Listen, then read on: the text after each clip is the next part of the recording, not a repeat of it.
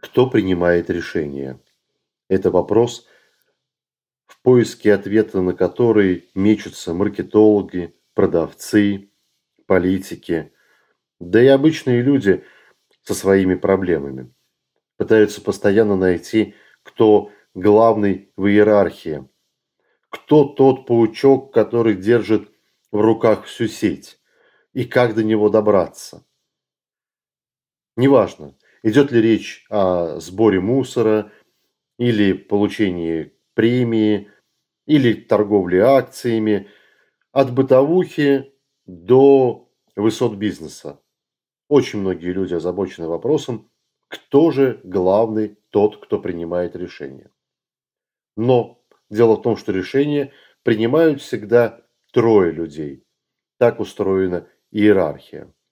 У главного в иерархии – всегда есть два помощника, условно называемые газ и тормоз, как в современных автомобилях. Тот, который выполняет роль газа, акселератора, тот все время предлагает некоторые идеи, что-то новое. Он в курсе событий в мире. Он говорит своему начальнику, шефу о том, что нужно сделать, и нужно сделать быстрее и обязательно. И очень многие видят этого живчика, который крутится вокруг начальника. С другой стороны, главный выполняет роль весов а, и не может склониться только в одну сторону. У него есть противовес. Это тот, кто отвечает за возможность реализации. Ну, грубо говоря, действительно тормоз, который сдерживает. Это может быть финансовый директор, например, тот, кто говорит, что это все хорошо, но бюджета недостаточно и кредит мы можем не отдать. Или это может быть какой-то специалист, узкопрофильный, но мастер своего дела, который говорит идеи хорошие, но по моему опыту вот эти вот, например, две железки не смогут стыковаться между собой. Главный, выслушивая одну и другую сторону, взвешивая и те, и другие аргументы, принимает решение.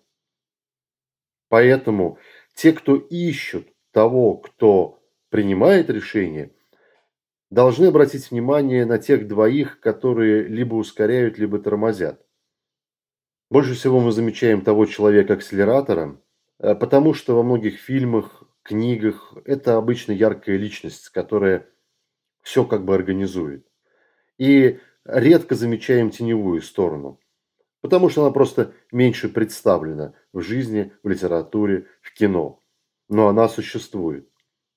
На примере обычной семьи. Если кто-то увидел рекламу и хочет купить какой-то продукт, автомобиль, машину, еду, неважно что, он обращается э, к владельцу либо финансов в семье, либо к какому-то специалисту, другу, товарищу, родственнику, который выскажет свое экспертное мнение.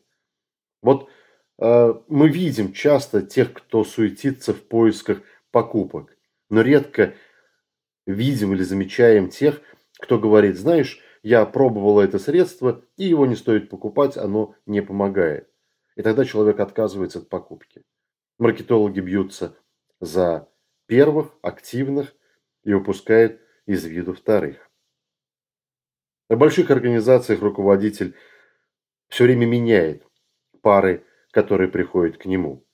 То есть, если речь идет, допустим, не знаю, о рыбном хозяйстве, у главы района, то он вызывает к себе и того, кто хочет усовершенствовать рыбник, и того, кто владеет землею для того, чтобы понять возможности. Или специалиста по рыбному хозяйству, который скажет, возможно ли здесь выращивание мальков или нет. Если он занимается лесом, то он вызывает себе лесника и заготовителя дров, например. Поэтому в реальности тот паучок, который держит сеть в руках, он быстрее сожрет вас, чем даст возможность к нему подойти поближе.